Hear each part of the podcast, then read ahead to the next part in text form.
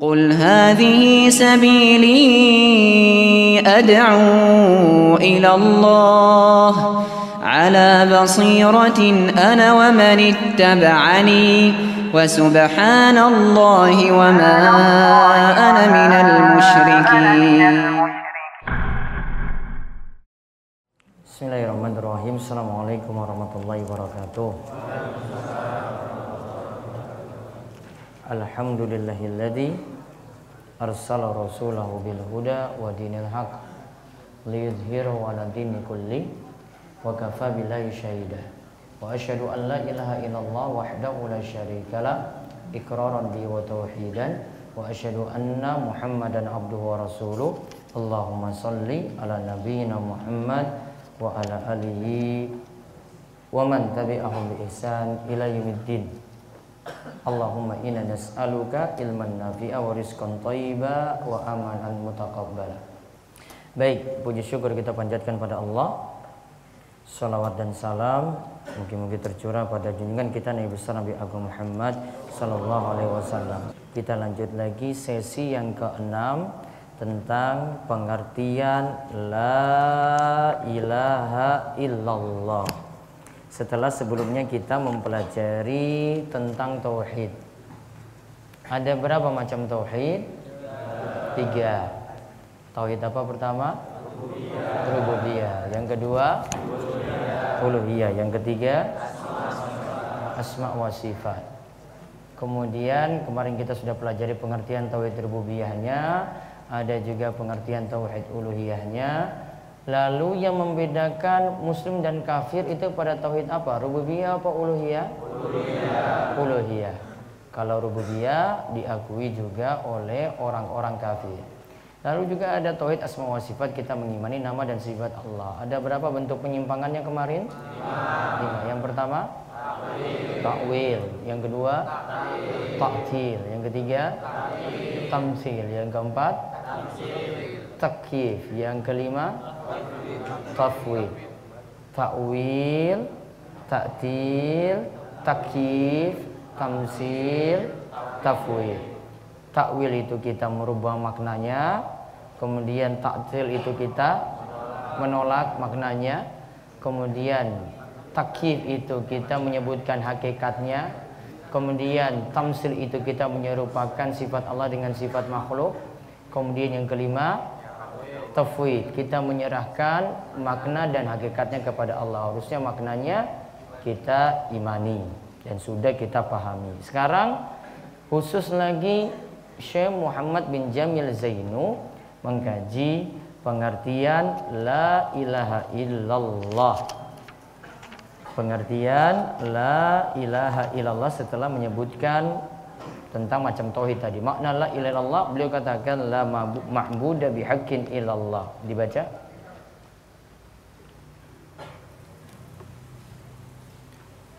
Kata la ilaha illallah mengandung penafsiran terhadap segala bentuk penyembahan kepada selain Allah dan menetapkan bahwa penyembahan itu harus ditujukan kepada Allah semata.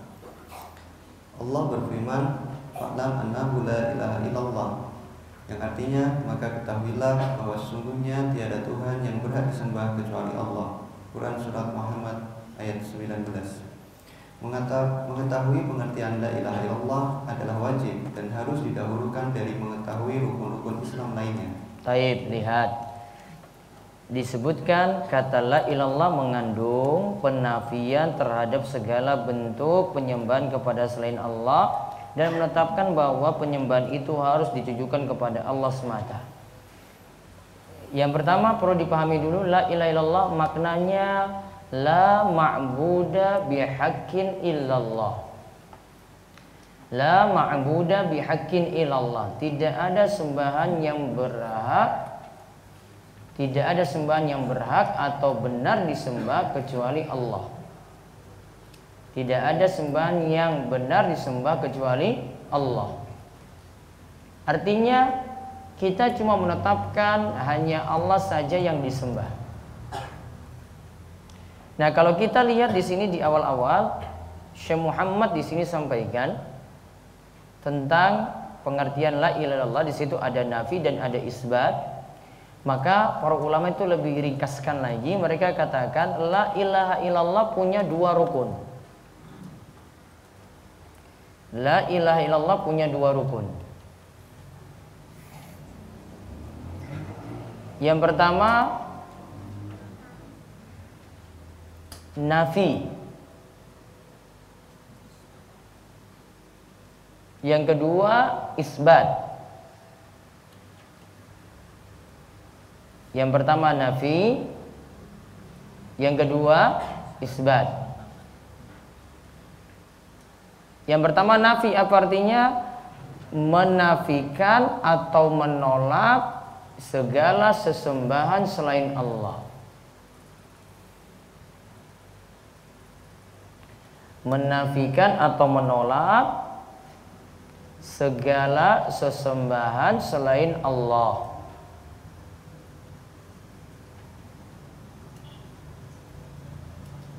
Berarti kita hapus itu sembahan-sembahan selain Allah semuanya dihapus. Kemudian yang kedua, isbat. Isbat itu artinya menetapkan hanya Allah yang disembah. Isbat itu artinya menetapkan hanya Allah yang disembah.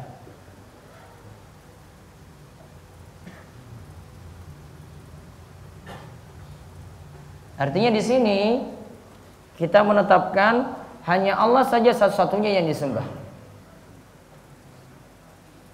Dan tidak boleh ada sekutu bagi Allah Subhanahu wa taala. Karena Allah sudah kita sebut kemarin dalam tauhid rububiyah, Allah itu Khaliq, Malik,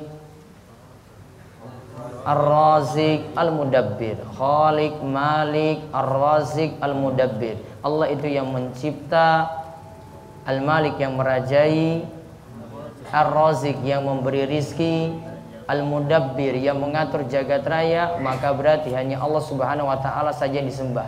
Karena tidak pantas seperti ini ditujukan pada selain Allah. Ibadah tidak pantas ditujukan kepada selain Allah. Berarti kesimpulannya kita ulang lagi kalau orang mau meyakini la ilaha illallah dengan benar harus dua rukun terpenuhi. Apa saja rukunnya tadi? Satu nafi, yaitu apa? Kita menafikan atau menolak segala sembahan selain Allah. Dihapus semua sembahan-sembahan yang ada. Isbat hanya menetapkan Allah yang disembah saja. Berarti cuma Allah saja. Nah, penafian dan isbat di sini, nafi itu ada pada kalimat la ilaha. Nafi itu ada pada kalimat la ilaha. Sedangkan isbat itu ada pada kalimat illallah. Bapak ibu-ibu tidak menetapkan ini, para jamaah tidak menetapkan ini, la ilallah tidak terpenuhi dua rukun ini tidak disebut mengamalkan la ilallah dengan benar. Dia sudah tolak semua sembahan selain Allah, namun nggak mau ibadah kepada Allah. Berarti tidak mengamalkan la ilaha illallah. Atau dia yakini Allah yang disembah, namun masih punya sekutu-sekutu. Allah masih punya tandingan-tandingan. Seperti ibadah hajinya orang musyrik. Mereka ketika talbiyah mengucapkan baik Allahumma baik la baik la syarika laka baik illa syarikan huwalak. Ya Allah aku memenuhi panggilanmu. Allahumma baik ya Allah aku penuhi panggilanmu. Illa syarikan hanya engkau saja yang berhak disembah. La syarika la, la syarik Labbaik Allahumma labbaik labbaik la syarika laka labbaik. Tidak ada sekutu bagimu kecuali sekutu yang pantas untukmu. Dia tidak mau tetapkan hanya Allah saja. Masih memakai sesembahan-sembahan selain Allah juga. Tawakal yang masih kepada selain Allah ya. Kemudian meminta doanya juga masih kepada selain Allah walaupun sholat. Sembeliannya itu juga masih kepada selain Allah walaupun dia kurban. Nazarnya juga masih kepada selain Allah walaupun dia juga bernazar kepada Allah. Isti'adzanya meminta perlindungannya masih kepada selain Allah. Wong kalau lewat tempat-tempat yang angker, kuburan-kuburan yang angker masih minta-minta pamit. Apa pak? Di bel, di klakson titit tit dulu, nyalakan lampu, nyalakan lampu misalnya. Ya. Takut sekali seperti itu. Seandainya tidak melakukan seperti itu nggak bisa selamat. Maka kalau masih seperti ini, dia juga istiazah pada Allah. Buktinya, wah kalau mau baca surat ya dia baca Kul a'udzu birabbin nas misalnya atau kul a'udzu birabbil falaq. Berarti dia minta perlindungan kepada Allah.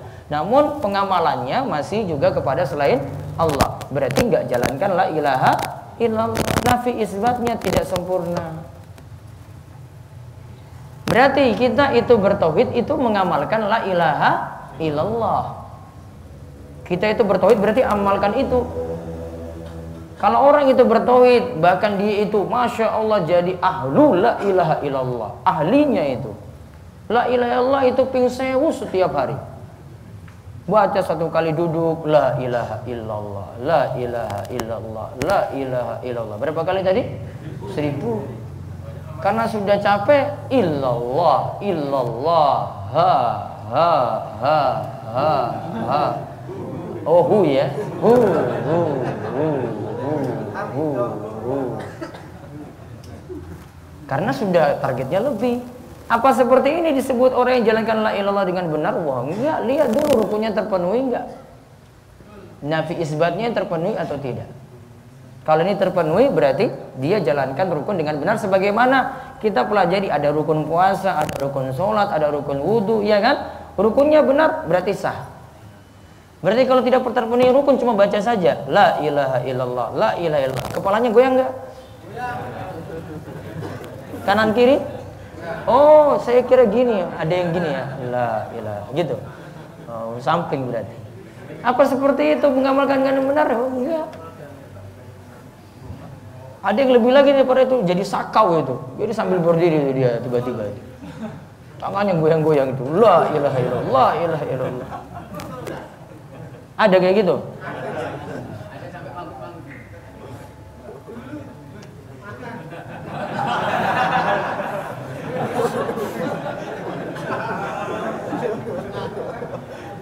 Berarti la ilallahnya itu baru benar kalau penuhi apa? Rukun. Tauhidnya jalankan, syiriknya ditinggalkan. Walaupun sampai seribu tiap hari, namun juga masih sajen pada selain Allah, masih beri tumbal pada selain Allah, batal itu la ilallah walaupun baca terus. La ilallahnya nggak manfaat. Iya kan? La ilallah nggak manfaat ketika itu. Karena dia tidak jalankan rukun. Rukun itu yang penting, bukan bacanya. Ya, bukan bacanya sampai berapa kali, namun jalankan rukun itu yang penting. Rukun itu kalau jalankan yang penting itulah sebab masuk surga, bukan baca la ilallahnya. Ini akan semakin jelas kalau beliau nanti jelaskan dalam dalil-dalil. Nah, nomor satu beliau perintahkan di sini dia beliau ingin maksudkan di sini kita pelajari la ilallah itu sangat-sangat penting karena Allah katakan fa'lam annahu la ilaha illallah. Surat Muhammad ayat 19. Ini bukan maksudnya disuruh baca la ilallah, bukan. Fa'lam annahu la ilaha illallah, la ilaha illallah, la ilaha illallah, la ilaha illallah, bukan. Ini bukan untuk ngomandoi untuk memulai zikir la ilallah. Sama seperti kemarin apa? Ilah hadrati apa? Nah, nggak usah pakai komando. Ini bukan kalimat komando. Itu pelajari la ilaha illallahnya. Ya, itu pelajari la ilaha illallahnya, bukan disuruh. Ini untuk komandoin ada komandoi untuk baca la ilallah. Fa'lam annahu la ilaha illallah. Langsung la ilaha illallah bukan. Gak ada di sini. Ini suruh apa? Belajar, pelajari itu dengan benar la ilaha illallah itu. Dan di sini ilmu dulu baru beramal karena ayat ini lanjutannya fa'lam annahu la ilallah wastaghfir li dzambik dan beristighfarlah kepada Rabbmu atas dosa-dosamu. Disuruh beristighfar. Berarti ilmu dulu, kita berilmu dulu baru beramal. Berilmu dulu baru beramal. Bukan beramal dulu baru ilmunya bingung. Wah, ini apa ya dalilnya ya? Ustaz, saya sudah lakukan itu sholat nisfu sya'ban sekian kali. Dalilnya ada nggak? Oh, kamu kok dalil dulu? Tanya belakangan. Kok nggak tanya dari dulu? Awal dulu beramal dulu itu harus punya il ilmu. Ilmu dulu baru beramal. Fa'lam annahu la ilallah. Fa'lam dulu. Baru disuruh beristighfar. Namun di sini maksud yang beliau ingin sampaikan, kita disuruh pelajari kalimat la ilaha illallah. Terus yang kedua. Kedua, Rasulullah SAW bersabda, "Man qala la ilaha illallah muhlisan dakhala jannah." Barang siapa mengatakan tiada ada Tuhan yang berhak disembah kecuali Allah dengan ikhlas, maka akan masuk surga. Diriwayatkan oleh Ahmad.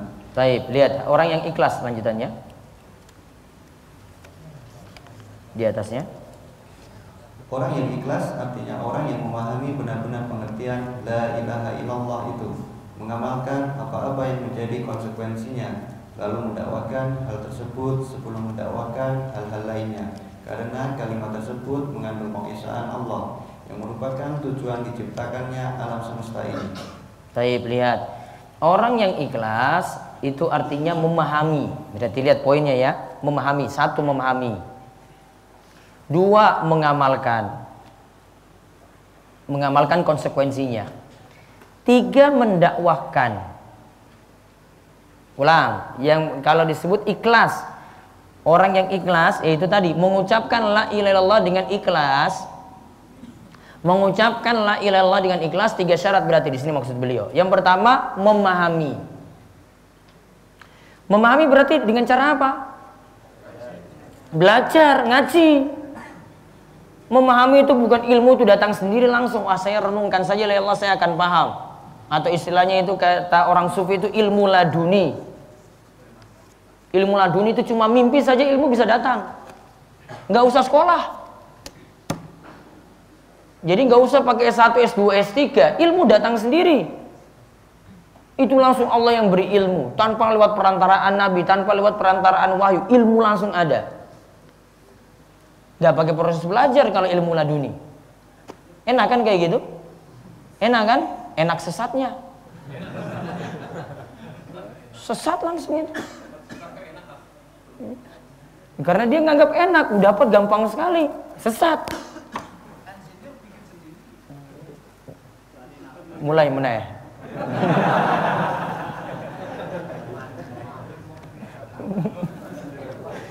Yang pertama apa tadi? memahami. Yang kedua, nah, mengamalkan itu. La ilallah itu konsekuensinya diamalkan. Tinggalkan syirik-syirik. Kalau masih punya keris-keris sakti, diapain kalau gitu? Pakai untuk motong bawang. Ya orang kena ya wes berarti wes karatan.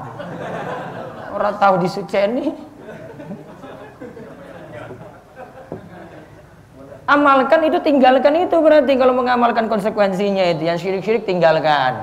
Punya keris sakti. Apalagi yang sakti lagi? Aki sakti. Aki yang sudah diisi. Apalagi? Sabuk sakti juga ada kan? Nah itu untuk perlindungan. Ada juga raja. Ya kan? Di dompetnya itu ditaruh raja itu. Katanya ini biar rizkinya lancar. Ternyata banyak utang juga tetap. Sama saja masih bagi kayak gitu dibuang gitu semuanya. Nggak boleh. Rajanya masih ditempel di rumah. Ini raja ini biar rumahnya itu aman, dilindungi, nggak masuk pencuri, nggak masuk perampok. Hapus itu bakar aja tadi. Taruh juga di atas pintu nggak boleh. Biasanya ada yang punya warung pingin laris, rajanya ditaruh di atas pintu. Jadi kan mau makan di warung kayak gitu? Saya itu mau saya nggak mau nggak tenang kita makan wih raja penuh semua nih di warung ini. Raja ada di warung-warung itu ada kayak begitu. Masuk lihat raja di depan pintu itu. Ya di sini itu ada gambar walinya situ itu raja-rajanya itu. Ya, gambar kiainya atau gambar walinya. Ada juga pakai gambarnya Roro Kidul juga ada. Orang nutup aurat mana coba? Iya nak? Nutup aurat apa orang nutup nah, nggak nutup itu pasang situ Dihapus itu. Itu ngamalkan konsekuensi. Tinggalkan berarti syirik-syiriknya. Yang ketiga apa? Dakwakan. Ini sudah paham, pulang dakwakan itu. Ingatkan jamaah. Ingatkan ketika Ramadan. Ingatkan kalau beri tausiah. Bisa nggak kultum itu ingatkan syirik? Bisa nggak? Tapi pelan-pelan. Ya. Jangan yuk keras. Jenengan yang masih pakai akik yang sakti-sakti musyrik semuanya. Oh jangan gitu. Biasa saja kalimatnya itu santai slow gitu.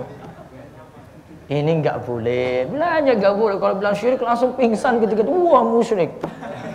Ada caranya. Disuruh dakwahkan. Berarti berapa hal? Tiga. Orang yang mengucapkan la ilallah dengan ikhlas. Satu memahami belajar berarti dua mengamalkan tiga mendakwahkan tiga ini Berarti kalau dia cuma baca saja, tidak mengilmui, tidak mengamalkan, tidak mendakwakan, tidak manfaat berarti kalau cuma sekedar baca. Karena dikatakan mangkola la ilaha illallah mukhlisan dengan ikhlas. Siapa yang ucapkan la ilallah dengan ikhlas dakhalal jannah, itu baru masuk surga. Karena gampang sekali kalau cuma baca itu. Bisa nggak orang cuma baca namun syiriknya itu jalan terus? Bisa nggak? Banyak kayak begitu. Mana manfaatnya kalau gitu? Dan orang semacam ini, ini masih masih lebih mending Abu Talib loh daripada daripada kita kita kalau cuma sekedar baca saja. Abu Talib itu nggak mau baca. Kan Nabi SAW katakan pada Abu Talib ya Ammi. Nah itu nanti kita akan lihat di sini di nomor tiga. Masih mending itu Abu Talib. Coba nanti baca nomor tiga langsung. Rasulullah. Rasulullah Shallallahu Alaihi Wasallam pernah menyuruh pamannya Abu Talib menjelang meninggalnya. Wahai pamanku. Wahai pamanku, katakanlah la ilaha illallah, sebuah ucapan yang nantinya akan saya jadikan hujah atas keislamanmu di hadapan Allah. Namun pamannya itu enggan mengucapkannya. Lihat. Nabi SAW kan ketika Abu Talib itu menjelang sakaratul maut, masih hidup berarti ya, namun sekarat ini. Dan ketika itu hadir juga pembesar-pembesar Quraisy. Namun Nabi datang, ini tugas saya dakwahi paman saya. Ya, Nabi mau seperti itu. Paman saya saya ingin masukkan juga dalam Islam. Itu prinsip Nabi, tetap mau dakwahi keluarga. Maka ketika itu Nabi SAW itu ajak pamannya, ya ammi, wahai pamanku, ucapkanlah la ilaha illallah kalimatan uhaju laka biha indallah. Kalimat yang bisa aku berargumen berarasan di hadapan Allah bahwa saya telah mendakwahimu. Wa aba ayyakula la ilallah. Lantas pamannya enggan mengucapkan la ilaha illallah karena paman-paman Nabi SAW yang lainnya hadir ketika itu juga. Pembesar Quraisy hadir. Terus rayu pamannya. Kamu mau meninggalkan ajaran nenek moyangmu Abdul Muthalib pamannya mikir iya ya saya kalau ucapkan la ilaha berarti saya nggak boleh berbuat syirik. Berarti saya harus tinggalkan tradisi tradisi. Ya, saya harus tinggalkan apa tadi? Tradisi-tradisi. Ini mungkin warisan dari simbah-simbah saya dulu, nenek moyang saya dulu, saya harus tinggalkan. Iya nggak? Iya. Ketika itu dirayu oleh pembesar-pembesar Quraisy akhirnya fa'aba ayyakula la ilallah. Pamannya akhirnya enggan mengucapkan la ilaha illallah. Berarti matinya apa?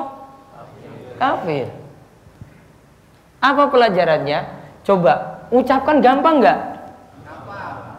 La ilaha illallah. Kita kan gampang kan? La ilallah. Sudah kan?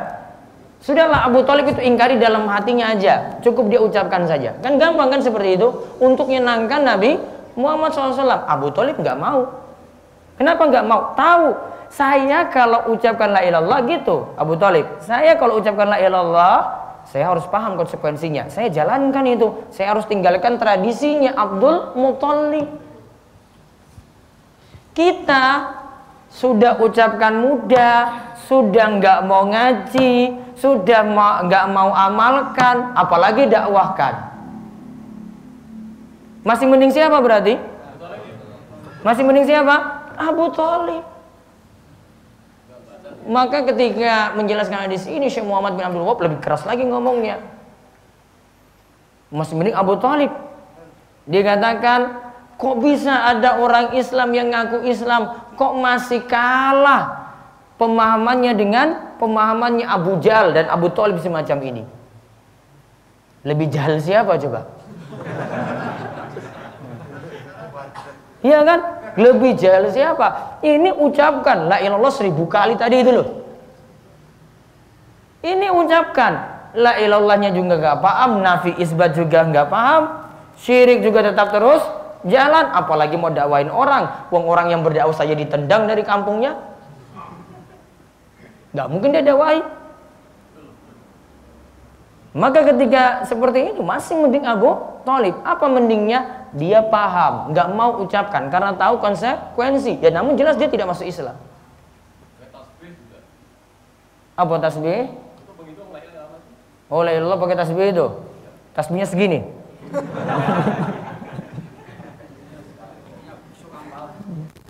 Jadi harus konsekuensinya apa di sini? Dari pemahaman ini apa? La ilaha itu mesti dipahami. Cara memahaminya gimana? Belajar. Kalau nggak ngaji nggak bisa. Cuma di pasar terus saja. La ilallah di pasar terus. Bisa masuk surga? La ilaha saya belum cukup. Sampai dia jalankan konsekuensinya. Tadi mengilmui, memahami, kemudian mengamalkan, kemudian mendakwahkan. Terus yang keempat. Rasulullah Shallallahu Alaihi Wasallam tinggal di Mekah selama 13 tahun. Beliau mengajak kaumnya bangsa Arab, katakanlah La ilaha illallah.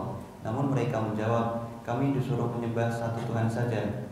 Sungguh ini suatu perkataan aneh yang belum pernah kami mendengarnya. Hal itu karena mereka tahu betul makna dan konsekuensi dari kalimat tersebut. Mereka tahu bahwa siapa yang berani mengucapkan kalimat tersebut berarti dia tidak mau menyembah selain Allah. Akhirnya mereka pun tidak mau mengucapkannya. Allah berfirman yang artinya Sungguhnya dahulu apabila dikatakan kepada mereka La ilaha illallah Mereka menyombongkan diri Dan mereka berkata Apakah kami harus meninggalkan sesembahan-sesembahan kami hanya karena perkataan seorang penyair gila itu? Padahal sesungguhnya Muhammad itu datang membawa kebenaran dan keben dan membenarkan adanya rasul-rasul sebelumnya. Ya, perkataan penyair gila itu siapa? Muhammad. Jadi mereka sebut Rasulullah SAW dengan penyair gila. Ketika Rasulullah SAW dakwahi la ilaha illallah. Terus Rasulullah SAW pernah bersabda?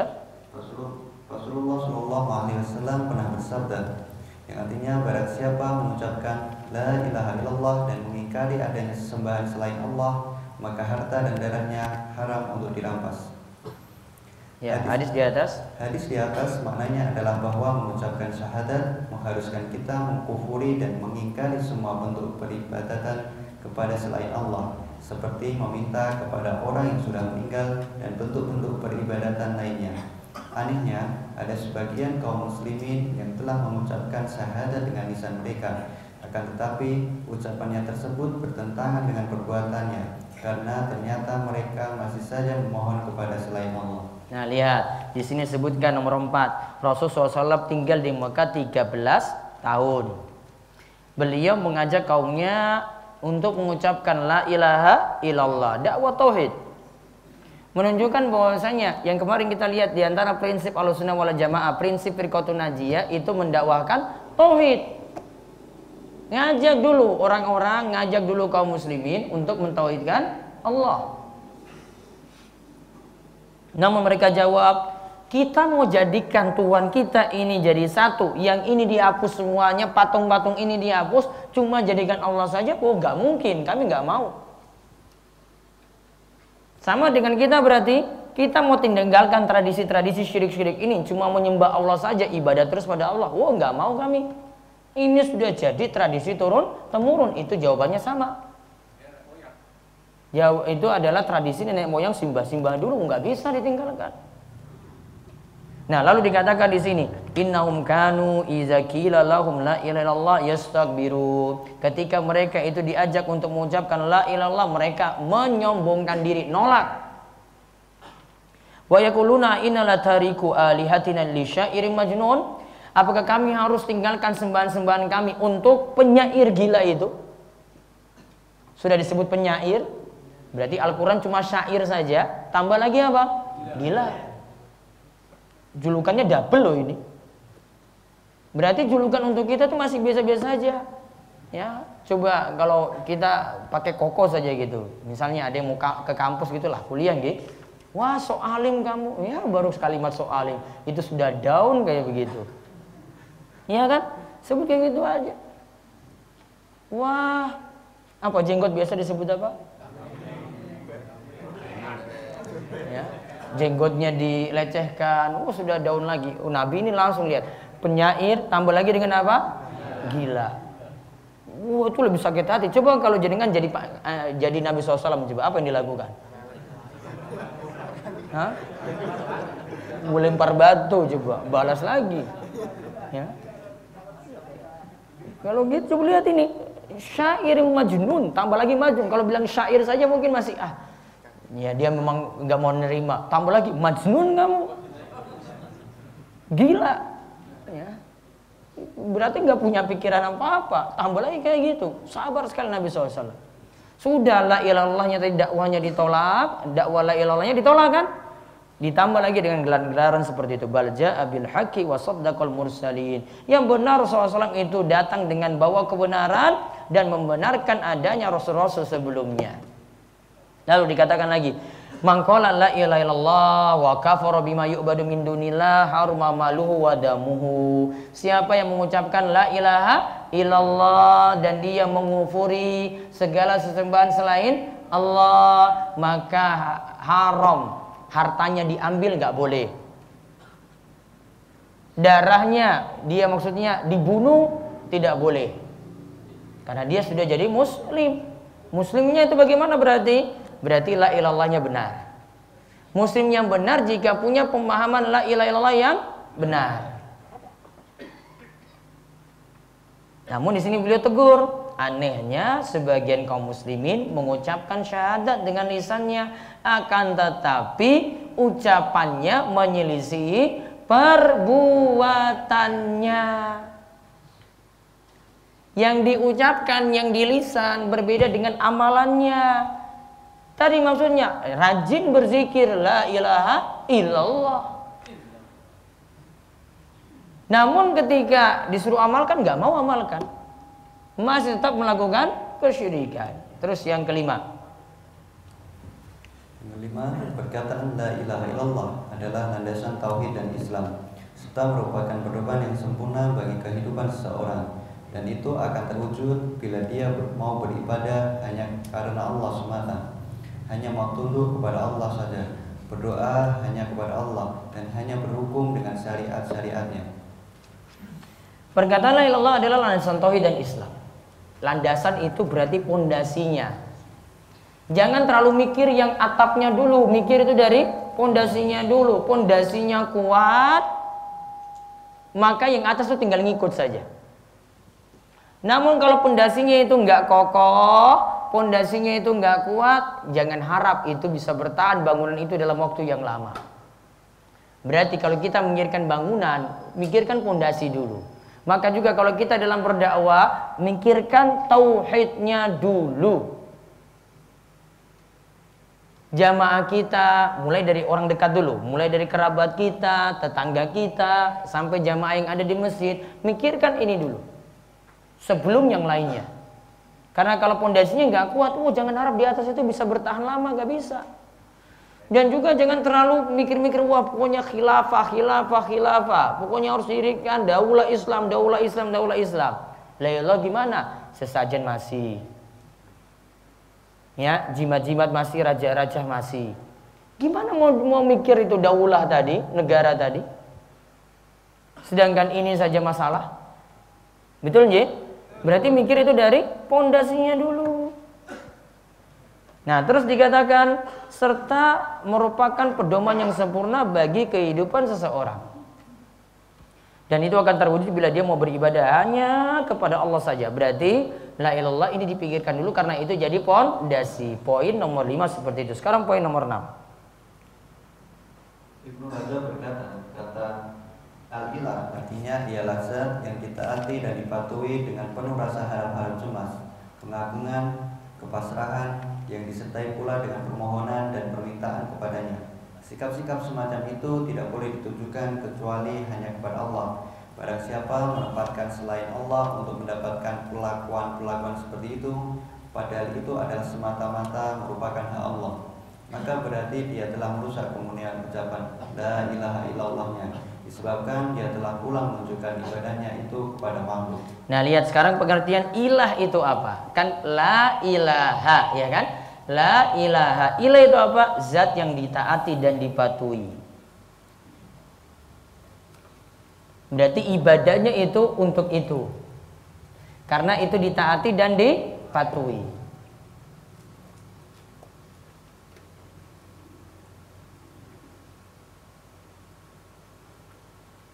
Berarti kalau ada yang lainnya selain Allah, kita taati, kita itu patuhi, perintah-perintahannya secara mutlak. Pokoknya mau disuruh apa pun, pokoknya patuh. Mau diminta apa pun, pokoknya dituruti. Maka hati-hati, itu sudah menjadikan selain Allah sebagai ilah. Contoh misalnya, yang pernah diingatkan oleh Syekh Muhammad bin Abdul Wahab, beliau buat bab sendiri dalam kitab Tauhid tentang orang yang menjadikan kiai menjadikan ulama, menjadikan orang soleh itu sebagai sembahan selain Allah. Ketika itu diturutin semua dalam hal halal dan haram. Ketika sudah jelas ini haram, namun ulama ini katakan itu halal, pokoknya saya mau manut saja sama ulama ini. Allah katakan haram gimana? Enggak peduli.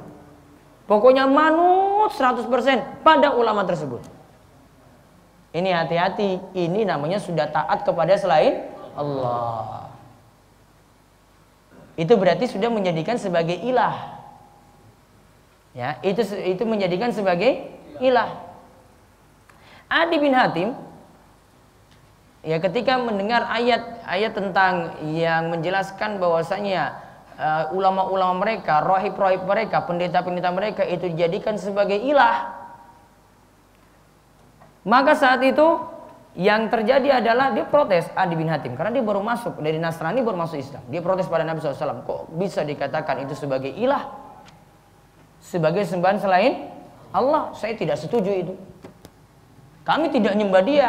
Kami tidak nyembah ulama itu. Kami tidak sujud di hadapan ulama. Kemudian Nabi SAW itu katakan, bukankah apa yang telah Allah halalkan kalian itu haramkan gara-gara ulama itu? Begitu juga apa yang telah Allah itu haramkan, kalian itu jadi halalkan atau sebaliknya. Itulah yang dimaksud menyembahnya. Berarti menjadikan selain Allah ulama tadi sebagai apa? Ilah. Menjadikan ulama itu sebagai ilah. Sama seperti yang kita katakan, zat yang ditaati dan dipatuhi.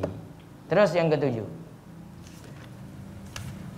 Sesungguhnya ucapan la ilaha illallah akan bermanfaat bagi yang telah mengucapkannya bila dia tidak membatalkan ucapan tersebut dengan berbuat kesyirikan sebagaimana hadas dapat membatalkan wudhu seorang. Rasulullah wasallam pernah bersabda, "Man kana akhiru kalamihi la ilaha illallah dakhala jannah."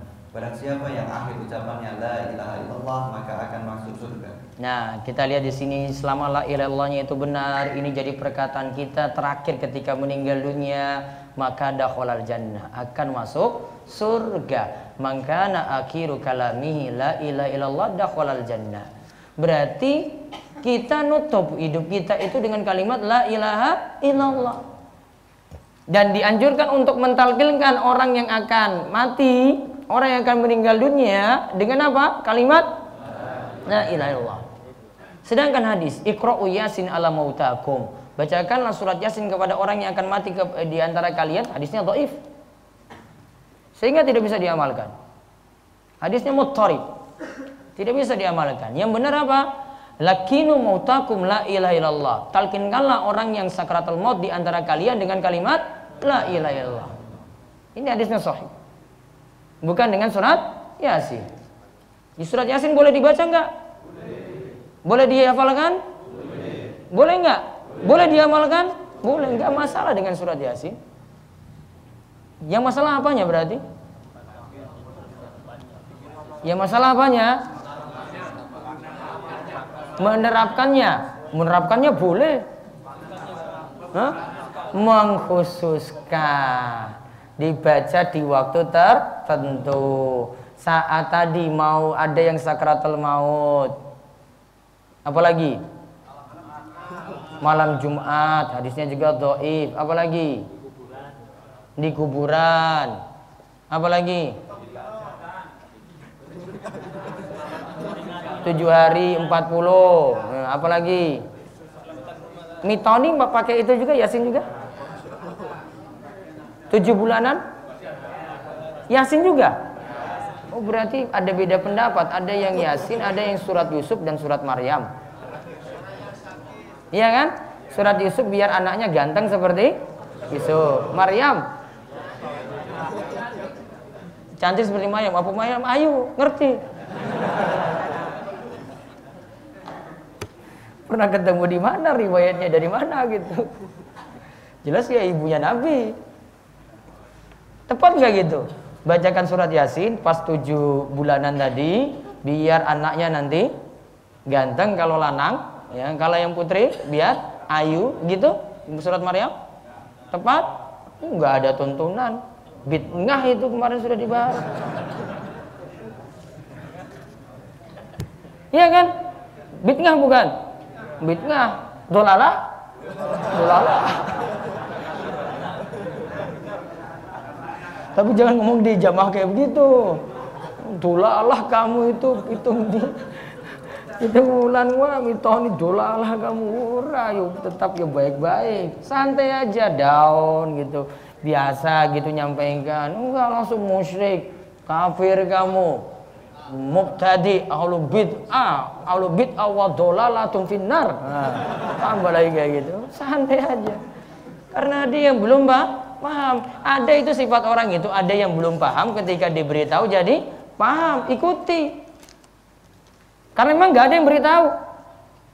Wong takmirnya nggak pernah ngaji, gimana mau beritahu? Wong takmirnya nggak punya ilmu, iya kan? Nggak pernah ngaji.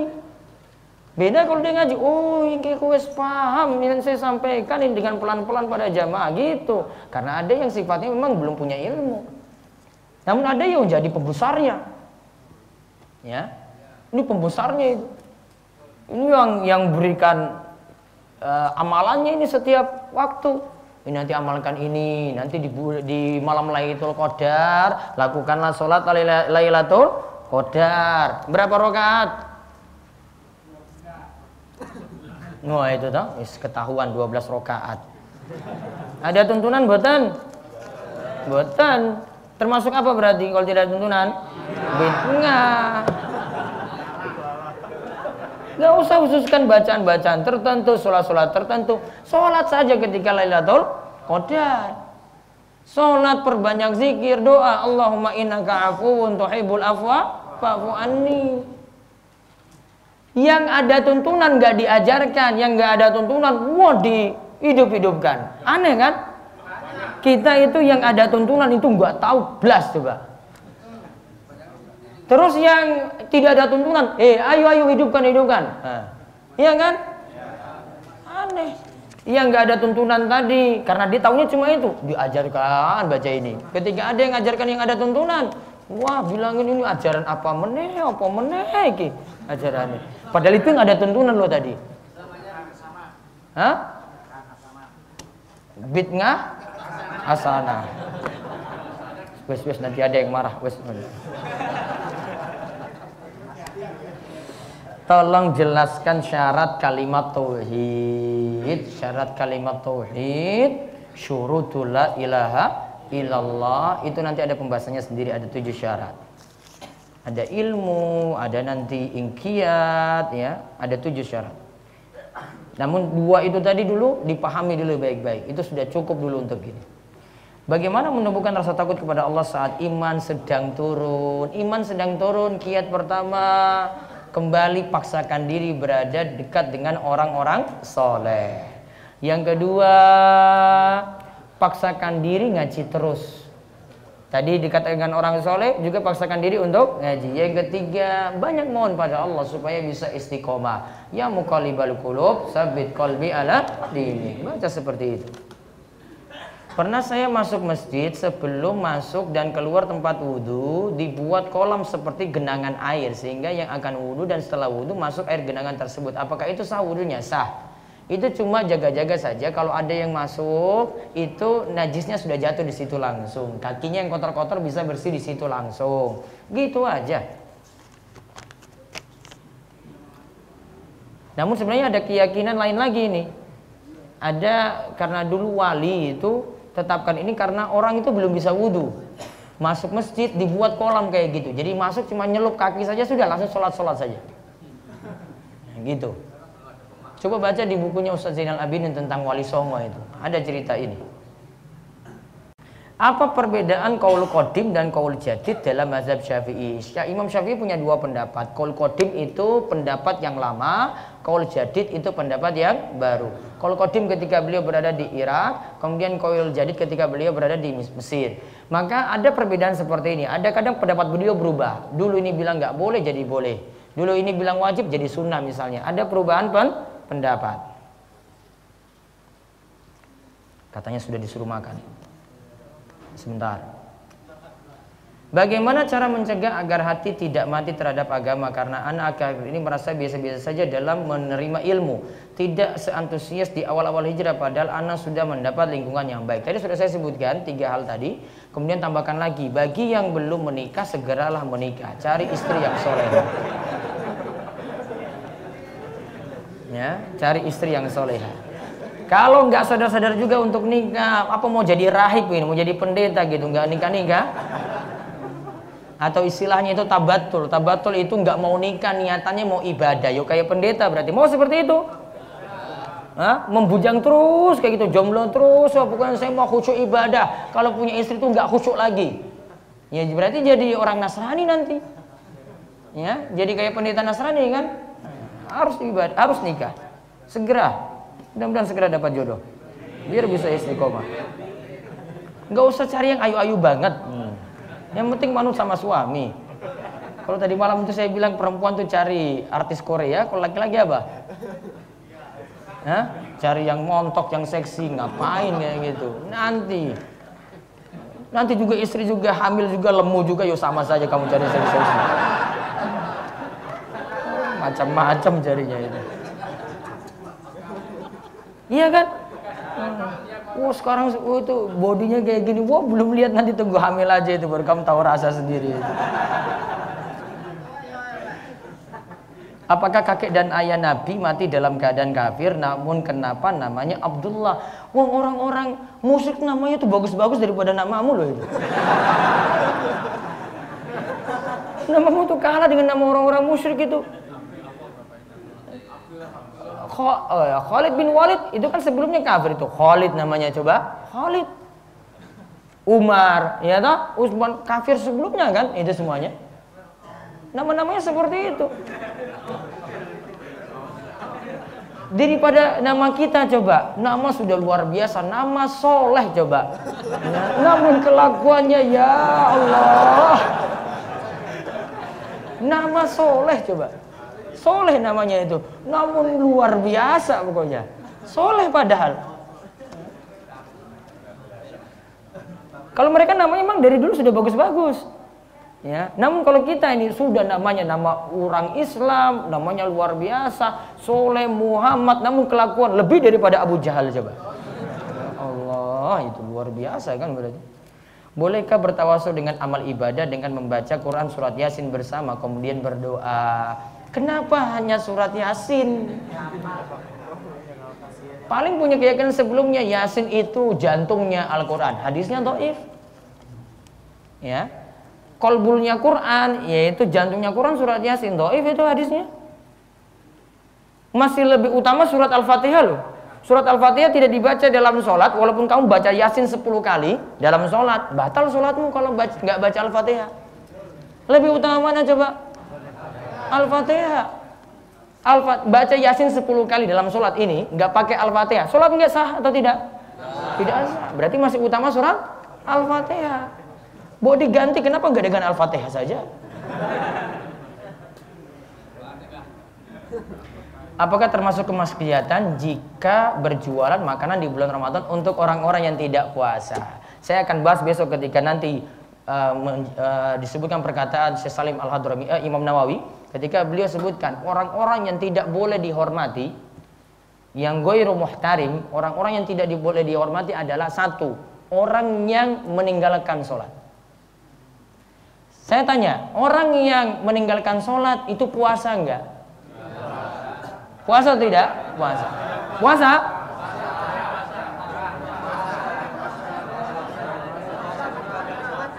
Ada. Ada yang meninggalkan sholat puasa kan? Ya. Namun lebih parah mana coba? Meninggalkan sholatnya atau meninggalkan puasa?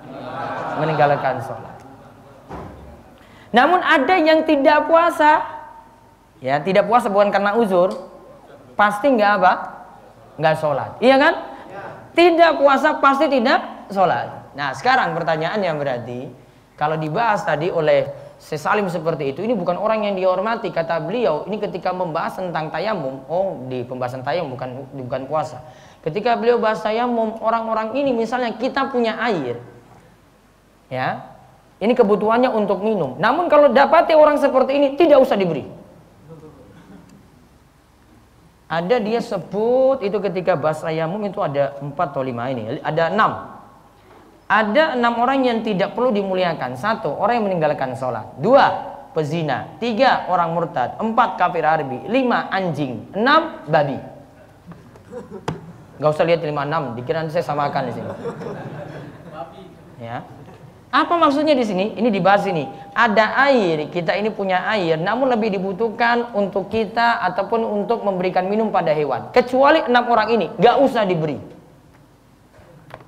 Saya ingin dekatkan dengan logika dari dari dari Sesalim di sini di Sapinatun Najah menunjukkan bahwasanya berarti tidak boleh beri makan kepada orang yang bermaksiat. Ya kan? Nah, meninggalkan sholat maksiat atau enggak? Maksiat. Maka berarti tidak boleh beri makan tadi untuk orang yang tidak puasa. Berarti kalau ada yang buka warung saat Ramadan siang hari untuk orang-orang yang tidak puasa diberi makan ketika itu. Beli makan di warungnya. Berkah nggak warungnya? Ya. tidak berkah. Tutup warung itu. Tutup warungnya. Kapan bukanya? Nanti jelang buka. Kecuali kalau ada warung cuma melayani orang-orang yang tidak puasa. Ini anak-anak butuh makan. Ini ibu-ibu yang haid yang nifas yang hamil menyusui butuh makan. Itu saja yang dia layani berarti. Namun bisa nggak diseleksi kayak gini? Nggak ada yang mau seleksi kayak gitu. Wah ini nanggung. Malah dilayani di situ loh. Saya tuh kayak kayak sebel banget kalau lihat warung bakso kayak begitu itu. Datang ini belum waktu buka lagi jam 5 loh. Sudah makan. Lihat ya bapak-bapak sama ibu-ibu. Emangnya bapak-bapak itu haid apa Heran banget ini. Warung baksonya nggak berkah. Dia nanti buka, tunggu untuk orang buka. Layani itu berkah di situ. Ya, mudahkan orang yang buka puasa lagi, bukan seperti itu. Paham ini yang punya warung-warung makan ini? Ya.